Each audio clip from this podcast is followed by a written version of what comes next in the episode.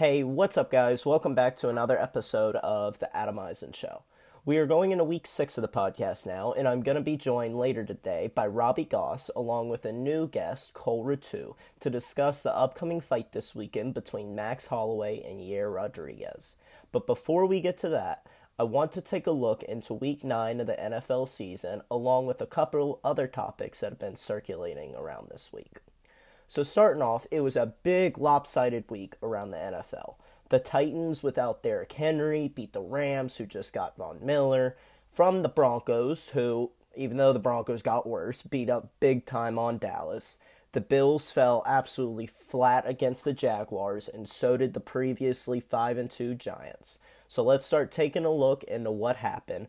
The Bron- Broncos versus Dallas is what I want to start with. The box score overall, I think, makes it look a lot better than it really is. But once you start getting into the stats, I was watching the game. Dallas was losing 30 to 0 with six and a half minutes left. They were 0 for 4 on fourth down. They had two fourth uh, missed on fourth down twice in the first quarter, which gave the uh, Broncos back and gave them the ability to score and get up big. They went into halftime up 16 uh, 0. Uh, the Cowboys overall were 5 for 13 on third down. When they were down 30 to 0, they were only 1 for 13 on third downs. And the whole game, they only had the ball for 19 minutes the whole game. So there was no way Dallas really had the chance to win. They had two turnovers, only 14 first downs total. I was very high on Dallas for the first few weeks and uh, even all the weeks, basically and this just seemed like a very uncharacteristic game for them. They gave up 190 yards rushing and only had 78 yards rushing total, which led to the clock mismanagement, like I mentioned earlier, with only having 19 minutes total the whole game with the ball. And I think this comes down to, like I talked about it a few weeks ago, it's not the team's problem. Dallas is an extremely talented team. It is Mike McCarthy and Jerry Jones. Mike McCarthy has yet again clock mismanagement. Went on a huge rant about that the other week. This dates back years into Green Bay. Mike McCarthy mismanaging the clock, mismanaging challenges, and really just not being a good play caller overall. And I found something very interesting, and it was basically Jerry Jones. Uh, my idea was Jerry Jones getting too involved with the team overall. He would there was quote came out, and he was like, "Me and Mike were in heavy conversations all week. That uh, Broncos did exactly what we expected them to do. That we just didn't ex- expect them to execute." And it's interesting for me because majority of the other NFL owners except there might like John Elway actually might be one of them because he was actually a player. Majority of NFL owners don't they let their GM, they let their coach, they let the guys that they hire run their franchise. They're not making team decisions on game plan for the week and stuff like that. So it's interesting to see Jerry Jones get that involved. Could be one of the problems. I think Jerry Jones has been problem with for a while, but he also does he has made the team a lot bigger. He built or helped build the Cowboys Stadium. Everybody nicknames it Jerry's World. Yeah, yeah. The team just wasn't ready to be punched in the mouth. What I got overall from that, they thought the Cowboys were going to come. I mean, not the Cowboys. The Broncos were going to come out and not play as good a football as you expected. And what you got to remember is any given week teams can come out and play great. There's special players on every team, no matter how bad the team is, and they're still professional athletes. They still do this for a living and get paid millions of dollars for it. So on any given week, any team can win. And Dallas didn't have that mindset. I think they will still improve going forward. They will still be a problem in the playoffs. This isn't a picture of how the rest of their season is going to go, in my opinion but it's going to be interesting to see. Going over to another team in the NFC and another team in the AFC. Rams versus Titans. Titans won 28 to 16. Titans won without Derrick Henry. They seemed to not skip a beat. They had plenty of trick plays. They got the offense way more, or the passing game way more involved. If you had to just watch the AFC teams right now, I think you would have to put the Titans at the top, especially after Baltimore's loss last night to Miami. The Chiefs did not look great against the Packers, which we'll get into that in a little bit. And the Bills got exposed. And the Raiders and Chargers both seem to be coming down back down to earth, to be honest. And it's kind of interesting to see how underpowered the AFC is compared to the NFC this year. The Rams might have lost this game, but if you look on paper, LA really, it should have been a much closer game, and LA could have won this game. They won the time of possession battle. Uh, they won third down conversions, total first downs, pass yards, rush yards what really killed them in this game was turnovers and special teams, and those are both two things that fluctuate on any given week. I the I've always liked the Rams special teams coordinator, and I think they're going to be able to figure out. They have a great coaching staff over there, so I don't see that being as big a problem for them, and it'll really just come down to how Matthew Stafford plays in the future. So it yeah, it's amazing how underpowered that AFC is this year. They seem to keep losing, and the Titans seem to be the best bet. Even though I think that'll change. Uh, let's go on to talking more about special teams. The Packers had an absolutely horrific Sunday last week for special teams against the Chiefs. Packers ended up losing at the Chiefs 13 to 7 uh, they had nine missed points total from special teams, including two missed field goals and a whiffed punt that ended up being turned into three points for Kansas City.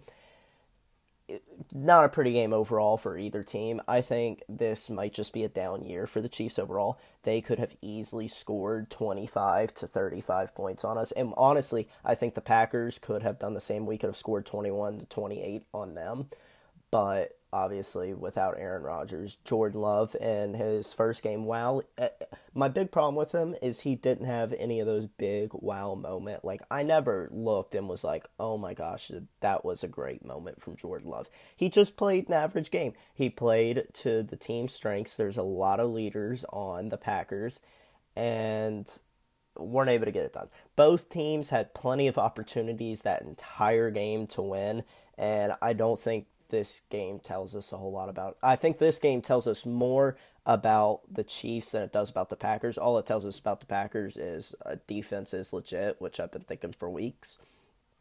The Chiefs uh, against obviously the Packers that could not get much done the whole day, primarily because special teams and offense. The Chiefs were not able to get much done at all either. Uh, Patrick Mahomes, I think, just keeps taking the deep ball way too much. Travis Kelce was seen getting visibly upset multiple times with Mahomes after third down, whatever downs throws. And uh, Kelce was open for checkdowns a lot, and Mahomes was throwing a risky deep ball, which I. It's going back to what I said last week. They have been so reliant on the big flashy plays the last few years. It's kind of how they get their spark on offense. It's how they get going. And I think Patrick has it in his head that they always have to have those big flashy plays every game. But there's other ways to win the football game other than Mahomes just being your guy and carrying you to victory. So we'll see how that goes. Patrick Mahomes is only 26 so far. He is having to live up to his massive contract. I'm he's not having a down year by stats. He's still having a great year. The only problems is his turnovers. It's just a down year for what he should be. The division overall has got the AFC West has gotten a lot better and it's going to be a fight till the end. The Chiefs uh, they're still finding ways to win. They're now 5 and 4 if they are able to figure out their way into the playoffs, the Chiefs are definitely not a team I would want to face. Just be they can turn it on on any moment, and if they made the playoffs, it'd be one of those teams, six or seven seed, that could definitely sneak up and get you. Uh, but yeah, all greats go through some type of struggle year. They might not be having a bad year per se, but it's considered a down year for them. Chiefs don't have a lot of faith on. Packers, I got a lot more faith from this weekend, even though it was a loss. best defense I've seen in a long time from us, and most confident I've felt the long time. Like more confident than the last two NFC Championship years. Could really have a chance this year. Going over to the Steelers versus the Bears. Steelers started one and four. They are four and zero oh in their last four, and now they're sitting at five and four. Ben has begun to step up, although they got very lucky against the Bears. The refs this season have not been good at all. They have the from roughing the passer to taunting to pass interference.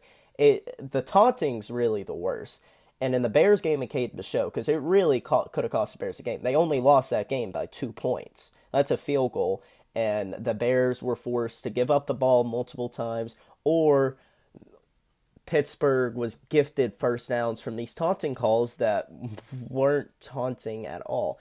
And I heard something the other day. It was about it was like Harbaugh, McCarthy, these older coaches. They went, and the reason these rules got changed was actually not because of the NFL, was but because of coaches, and they were looking to limit the amount of fights that broke out because last season, if you guys recall, there was a lot of fights that broke out among players. Uh, Bears, Saints, Saints, uh, Rams, I believe it was, and then there was one additional fight. And basically, coaches wanted to limit that. Oh, Tennessee, Baltimore, I think it was.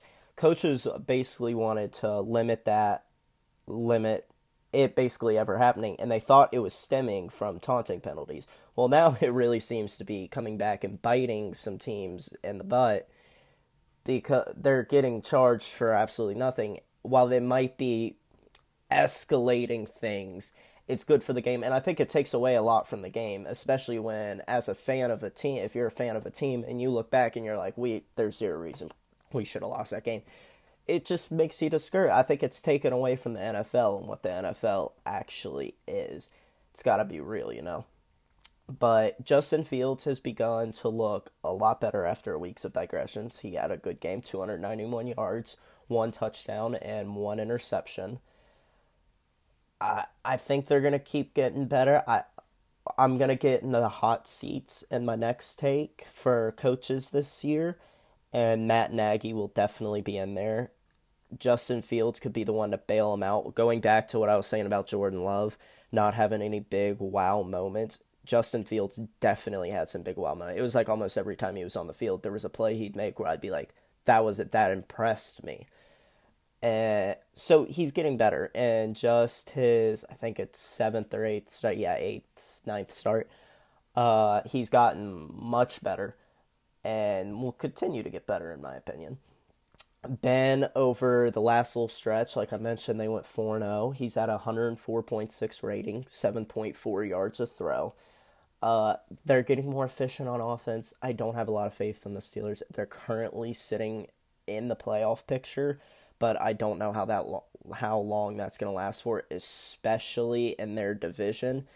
The AFC North is heating up a lot, especially after the Ravens lost last night. All of them seem to have a chance at it right now, so every single game is going to be a war. And the AFC North has always been known as a division to be a little bit more rowdy than the other. Kind of like the NFC North kind of just a little bit more rowdy. that the uh, rivalries go farther back. So it'll be interesting to see what happens with the Steelers. They could definitely squeak in as like a seven seed, but I do not see them winning the division personally. Going on, I wanted to look into some coaches that I think could be on the hot seat after this season. My big one is actually going to be the 49ers and Kyle Shanahan. Right now, they're bottom of the West. Yet again, they're five games back from Arizona. And they're likely not going to make the playoffs against a stacked NFC. They would have to basically win out in order to win the playoffs or get in the playoffs. And they continue to st- stumble last weekend against the Cardinals without Kyler Murray, D Hop. The Cardinals were led by Colt McCoy and just a bunch of trick plays. And San Francisco just straight up did not come close. Kyle Shanahan at this point is 32 and 40 as a head coach, which comparing him to Matt Nagy, Matt Nagy's 31 and 28 as a head coach. Kyle Shanahan, however, he was able to get to the Super Bowl the one year. His team was able to stay healthy. They went 13 and 3, got to the Super Bowl, lost it against Patrick Mahomes and the Chiefs. But Kyle Shanahan ranks 128th out of 191 coaches who have at least 50 career coach games in the NFL history from a winning percentage standpoint. Now, majority of those coaches by that point have been fired. If you're sitting probably 115 or above 100 or above, you're sitting below 500. Kyle Shanahan sitting below 500. If they end this season and they are sitting between four and seven wins again, which is a real possibility, that means he has had four out of his five seasons where he, or three out of his four seasons where he had between four and six wins, and then he had the one good year, and I think that's what's buying him time at the moment. He could not get fired at this season. I think there's plenty of possibilities that could happen with the rest of this year. San Francisco is still a good team. They have a good defense, but his seat will definitely be getting a little toasty towards the end of this season, especially if they're sitting between four and seven wins. I would not doubt it if he did get fired. He's had very uneven quarterback play over the few years. See, I got to give him some credit. I can't just hate on Kyle Shanahan because there's much worse coaches throughout the NFL that should have been fired, and I'll get into a couple of those in a few minutes. But I don't know. I I think seat will be warm, and I would prefer for the 49ers to move on from him after this season because I never like when a team goes into the year with a coach, coach starts two and six, and then he gets fired. That's throwing your season away. What 49ers are going to throw another season away after they've thrown a lot of the last seven years, eight years away, except for the one year where they went to the Super Bowl with Garoppolo. Since Colin Kaepernick, they've thrown a lot away, and they need to start making up for that, and they need to make changes now. San Francisco is a historic franchise, and they should not be at the bottom of the league. Some other coaches that I think could be uh, on the hot seat, I don't like them as much. There's just been a lot of articles and things being said about them. Uh, people have been saying David Culley from Houston, which Houston, I think, is always going to be one of those places where people are like, he's not doing good. Unless they get good, obviously. They had the year uh, a few years ago with Deshaun Watson where they went 12 and 4 in the playoffs. But they're slacking this year. Tyrod Taylor, when he played at the beginning of this year, he made the Texans look like a complete team. The Texans still have good players on their roster. It just takes a good quarterback. Davis Mills has been it at some points, has not been it at other points. I definitely think David Culley should be given another year to see if he can get it right in Houston. Houston, I think the biggest thing is right now they have to figure out what they're going to do with Deshaun Watson. I think that's just holding up the entire franchise. And until you move on from Deshaun Watson, there's not going to be a lot of good come from that franchise. And Urban Meyer, which I also don't think is entirely fair. He's still a first year head coach. I people, oh, he has Trevor Lawrence, he has these other pieces. It, Trevor Lawrence's first year. He's first year. He brought in a whole new team. He tried the Tebow thing, which created a lot of headlines and was just obviously not a good thing for the team overall. So I don't think it's fair for either one of those coaches to be fired, especially after Urban Meyer's win last weekend uh, against Buffalo. His job will probably be safe throughout the uh, this season, and if he wants to continue after this season, obviously there's been college coaching things from him, all that. I think he'll continue in the NFL. But yeah, it, the only thing that would cause him to step away would be college, and I don't think he's going to college. Two coaches I do think who should be on the hot seat, Judge and Nagy. Like I said, Nagy's now sitting at 31 and 28. I was wanting him to get fired all during the offseason. I had a couple Bears fans agreeing with me.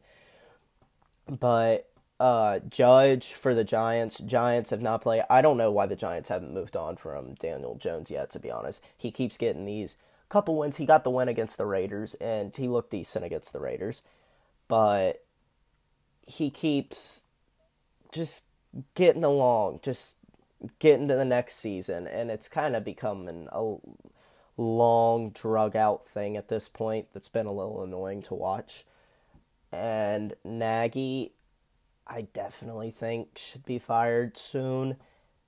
He he gave up play calling, consistently makes the wrong decisions with his team and how he leads his team.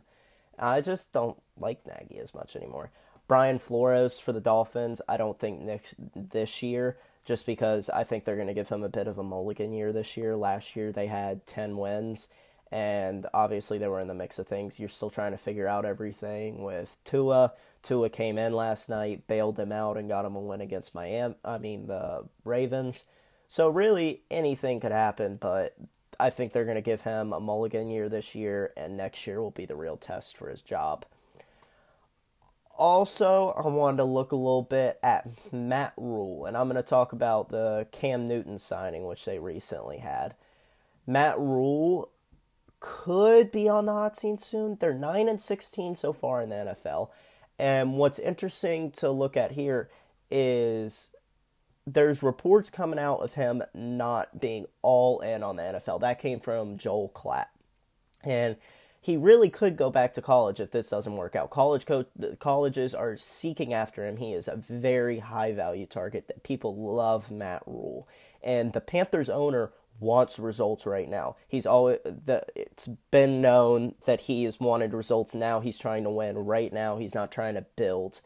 So Matt Rhule and Panthers organization went out, took a chance on Cam Newton, former 2015 MVP, played with the Panthers then.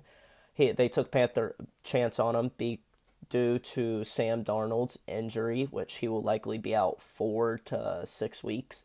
This could go a number of ways. It is now a new system for Cam, obviously, because it's Matt Rhule, not Ron Rivera, and Cam has been injured a lot over the last few years since winning MVP in 2015. He's had one concussion, uh, torn ra- rotator cuff that he had to undergo surgery for, a grade one knee sprain, had a shoulder injury which he had to have uh, surgery for, and a left foot injury in 2019 which caused him to miss the rest of the season. Last year, he had eight pass touchdowns along with 10 interceptions, 12 rushing touchdowns, 2,600 passing yards, and 15 games. Truly, I think it is a 50 50 how Cam do. Cam does. Cam is extremely serious. You've been able to see that. For one, people have doubted Cam in two ways. For one, they doubted his work ethic at one time, and that's when he began doing all those workout videos on Instagram, posting, and New England decided to take a shot on him. Then New England dropped him because of the vaccination status and he was hearing that he could get signed if he went and got the vaccine. So he went and got the vaccine because football is what he loves, and that's what impresses me about Cam is he is willing to do anything just to be able to play football, and that's a true leader, and he really could come in and lead the Panthers. But what I don't like here is I, I don't mind Cam. I mind Carolina. Carolina cut him a few years ago. Then they signed Teddy Bridgewater, his replacement. They gave up his replacement for Sam Darnold, which they had to trade away multiple picks for, just to end back up with Cam Newton a couple years later. The Panthers are 4 and 5 right now and are giving him a deal that is worth up to 10 million for the rest of this season. That's an 8-game rental if they end up missing the playoffs. If this does not work out for Matt Rhule, then it would not surprise me at all to see him getting fired and no longer being with the Panthers after this season. Again, I like him a lot. I think if he did get fired, he'd go back to college. But th- this is a sh- not a shot in the dark move, but this is really just you're taking a chance and they're betting on Cam here and it'll be really interesting to see I think I'm going to a Panthers game in a couple weeks and it'll be excited. I'm hoping Cam starts and it'll be cool to see him back with the Panthers. He's all he's one of the biggest NFL players I've ever seen. It's ridiculous. So that'll be cool. And my last topic for today before we get, bring on Robbie and Cole and talk about the upcoming fight a little bit is OBJ. OBJ went on waivers Monday at 4 and cleared them. So Cleveland still owes him between six and seven million dollars for the rest of the season. OBJ has now obviously been signed by the Rams, and the Rams have gotten much deeper. I'm extremely upset over the Packers not getting him. There was mixed reports coming out, and it was between the Rams and the Packers at the end of the day, and the Packers did not make a strong enough push. That's the report that came out. You always have to take everything that comes out with a grain of salt, because every person with a blue check mark is just trying to get retweets or get their name out there with some type of information. So you got to make sure who you're listening to here. I think OBJ is going to make an absolute massive impact for the Rams. Their receiving corps with Robert Woods, Cooper Kupp, and him is going to be really dangerous. And they got Darrell Henderson in the backfield. They're going to be lethal, and I love when teams go out and make moves like this. The Bucs did it last year with Antonio Brown. Everybody's kind of there's a great player on the market. Everybody's kind of skeptical about their attitude, their character, how they're going to act inside the organization. And then they come in and make a huge impact. And Antonio Brown ended up catching a ball in the Super Bowl, the same guy, same guy that uh, Brady brought in. So it all comes around at the end of the day. And a huge name, a huge talented guy like Odell Beckham Jr., I think will come in and make an impact for the Rams sooner or later. Uh, the Browns proved this last weekend. They did not need Odell, like I said last week. Baker is now playing with a chip on his shoulder, which I love. If you look at the playoff picture right now, the Browns are actually out of the playoff picture. When I look at it, of all the teams, the Browns are like that's the team I'm confident is going to get in, and then AFC. They're not. That's not in it right now. They're too good of a team. They have Kareem Hunt, Nick Chubb, Jarvis Landry, Hooper. Their defense is insane. I would definitely be surprised not to see the Browns play make the playoffs, and I think it will really come down to Baker. And I'm glad he's playing with the chip on his shoulder now because he just plays better overall. They need to make the playoffs this year because this is also a contract year for Baker. So if they end up missing the playoffs, it's not he's probably not going to get the contract he wants, and he could be out of Cleveland after this year, considering the market for QBs this year especially with how not bad the the draft for QBs this year is not going to be the best. So, especially with how the draft's going to be, the QB market is going to be hot. There's going to be a lot of teams looking for QBs. The Browns also have a top 3 O-line, top 3 defense and yards allowed. It's just if they can't make the playoffs, that is a team with a recipe to make the playoffs and Baker needs to take them there. Okay. So now we are going to jump over to a special segment for this week. My friends Robbie Goss and Cole Ratu are coming on to take a look at the upcoming UFC fight this weekend. Robbie, Cole, what's up, guys? How's it going? Hey, Adam, doing good. How you doing? I'm also doing great. Thanks for having me on, Adam. Heck yeah, glad to have you guys here. I'm excited to talk about the upcoming fight this weekend between Max Holloway and Yair Rodriguez. Holloway's 22 and 6, Rodriguez 14 and 2, both going through like age, height, weight. They're pretty much the same. Rodriguez does have two extra inches of reach on him. Holloway's a heavy favorite coming into this fight. You Rodriguez has plus 410 odds and I want to hear what you guys have to think about this fight for this week. And you guys are kind of my UFC experts. I don't know too much. I watch it, but don't follow it too heavily. What do you guys think? Yeah, so this fight should be really interesting. So um, Max Holloway and Yair Rodriguez both are volume strikers, so they're going to be throwing a lot this fight. So it should be really interesting, even if they, you know, don't knock each other out. What do you think, Robbie?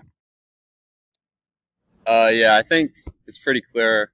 Holloway's a heavy favorite for a reason. He's one of the best in the in the division. Uh, something interesting about Holloway that I wanted to point out is he doesn't spar in preparation for his fights really anymore. And since he stopped sparring, he's actually done really well. He, the first fight he did it, he uh, lost to um, uh, Volkanovski, but a lot of people thought he won that fight in the rematch. And uh, also, he fought uh, Calvin Kattar, who he just destroyed. He set like a record for, um, I'm pretty sure significant strikes in the fight. So, and another thing is, uh, if it goes to the ground, the way Holloway trains, another unorthodox thing he does is he um he trains his jujitsu in a gi, which is like their uh, traditional garment. But it's really interesting to see how that could translate because. Sorry, this was my train of thought. Uh, oh yes, there's a lot of differences in like uh, chokes you can do and holds when you train like that, and I just thought it was interesting that he does those two unorthodox things in preparation for his fights. Yeah, definitely. The the the gi training is really interesting. Um, that makes it a lot harder for you to lock in specific submissions. Uh, I'm not sure which ones, but you know, it makes you a bit slippery, um, and I guess makes it more difficult. Uh, and that Max has been training for more difficult submissions. But yeah, the no sparring, I think that's really interesting. Um, I guess it just allows him to feel like he's more in control of the fight when he walks into the cage.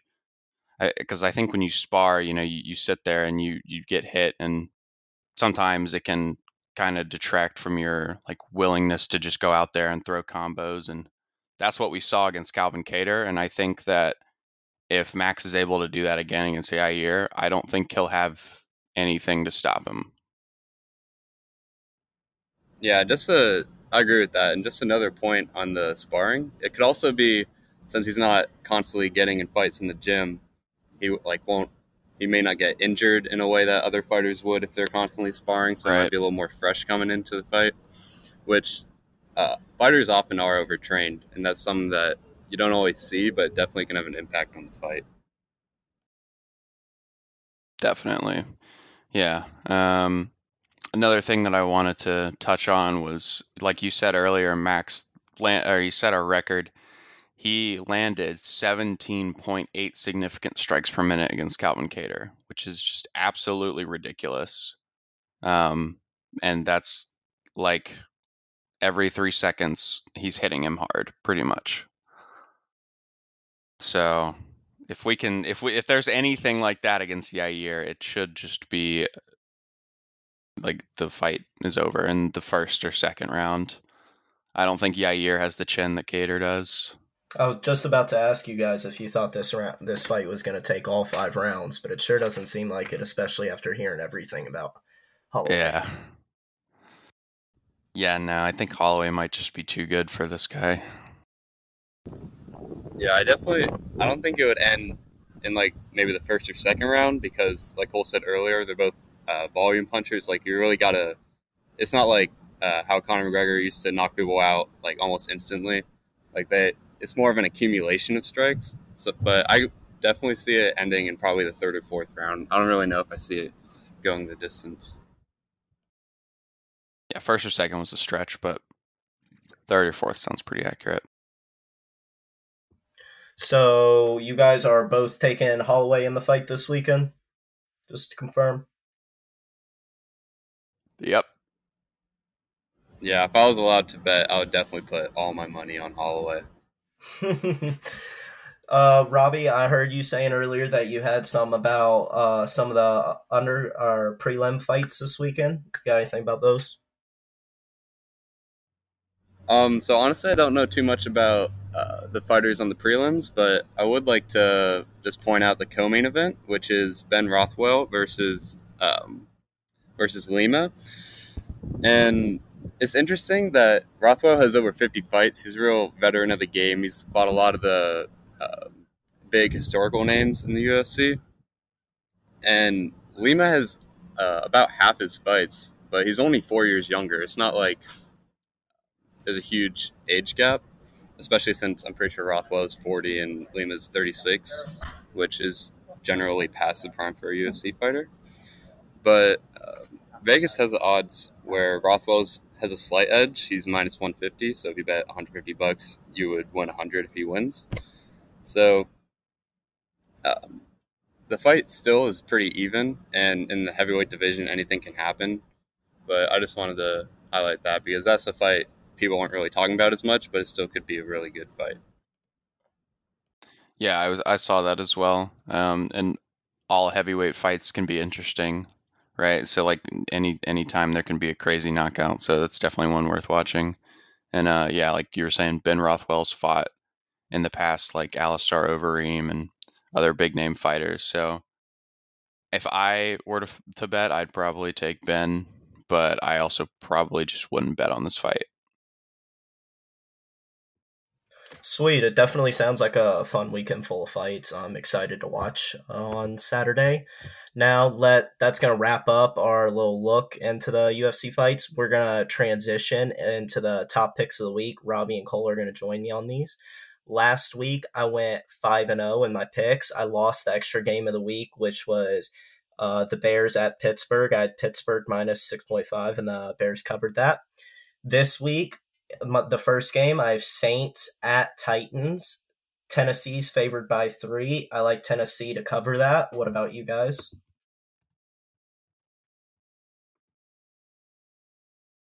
Uh, I would also like to pick Tennessee there. I think uh, even without Derrick Henry, they're a pretty underrated team in my opinion.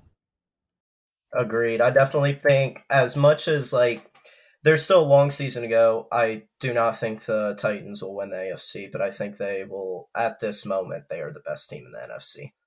Yeah, and I think three is a really that's a very small spread for them to try and cover. Exactly, they can do that very, very easily, generous. especially with Trevor Siemian and at quarterback for the Saints. Yeah. All right, next game I got Browns at Patriots. Patriots are favored by 1.5. I like the Browns here uh, plus 1.5. Baker's got a big chip on his shoulder right now, and they have a top three running game in the league and a top three defense for oh, yards sorry, per game in the league. I like the Patriots. And that's a recipe. I think uh, Bill Belichick plays well. He's very good at crafting defenses. Yep, and we against, saw them um, against. Uh, who'd they play last uh, week? I already forgot. Pretty much against anybody, uh, but especially quarterbacks that yep, we saw them tend to make mistakes, absolutely whoop Cincinnati. Baker so, might fall into that they, category. They're in form. So they can beat a good team. Game plan. I agree with you. Cover the spread. We're taking the Browns. Robbie, what you think? Oh, we lost Robbie. That's okay. We'll continue on without him That's... here. Uh, Panthers at Cardinals. Cardinals are favored by ten and a half. I like the Cardinals here it, even though Panthers just picked up Cam, even if I don't think he's going to play this weekend, just because just picked him up. But I I just like the Cardinals here, especially with Kyler Murray coming back likely and DeAndre Hopkins likely coming back. Oh yeah, I got some bias here, but um, the Cardinals are they're just they're too good of a team right now. Uh, I would probably pick the Panthers any other day as a Panthers fan, but yeah, Cardinals probably by three touchdowns. All right, I got you down for the Cardinals, and it looks like we might be getting Robbie back here. Robbie, you back?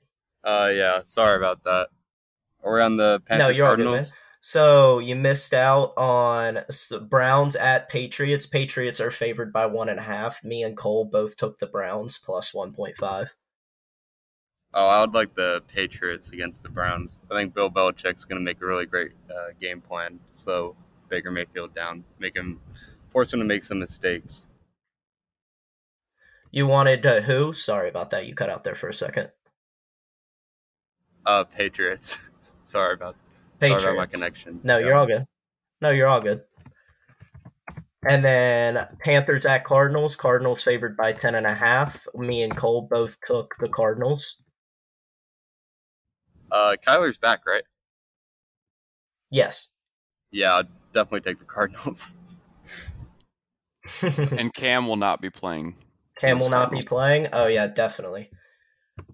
Uh, 49ers at Rams. Rams favored by four. Ram, uh, 49ers just lost to Arizona last week, led by Colt McCoy and James Conner going crazy. I've got the Rams by four. What do you guys got? Yep, I think taking the Rams here is the easiest pick of the week. The Rams are going to win the Super Bowl. Whoa. Ah, that was a bit of a reach. Sorry. Nah, I mean with OBJ and everything. But yeah, we, we just saw them get OBJ. They're uh, the Rams are super good. I don't know if they'll play OBJ, but he wants yeah, that... to play. It's Monday night, and he wants to play. Well, if the if you see OBJN, definitely, Yep. Robbie, definitely either way. Um, I'm officially uh, an OBJ hater after what he did to the Packers. yes. He had a call with Davante Adams. Davante Adams said he was pretty confident. And Aaron. OBJ Him and Aaron and Aaron, yeah. So because of that, I think OBJ is going to be a cancer in the locker room. He's going to bring the team down, and uh, I'm going to take the 49ers. I think George Kittle's going to have a huge game. They're not going to be able to slow him down. Just say that 'cause OBJ is going to from the fantasy. Rams. Don't worry about it. Bold. Bold. 49ers for sure. Chiefs Chiefs at Raiders. Raiders I mean Chiefs are favored by two and a half. I have Raiders plus two and a half here. Ooh. Yeah, I don't know. I think I'm gonna have to go with the Chiefs.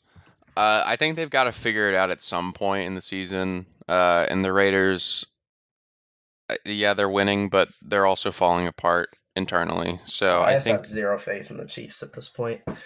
yeah. I've lost all faith. I bet with them this whole season. I'm over it. Damn. Well, maybe I can come in and switch the luck for you. I'm Oh. going with the Chiefs here. Robbie, A week think? ago, I probably would have picked the Chiefs, but I saw how they just played the Packers, Yep. and um, to be honest, I think they might be dead. So I'm gonna have to go the Raiders to cover the spread. Yeah, I think it's done for the Chiefs this year. I don't even think it's Yikes. a bad year per se for other like for other teams' terms. It's just a down year for the Chiefs' It's terms. just a shit year. Yeah. yeah, it's just a down year.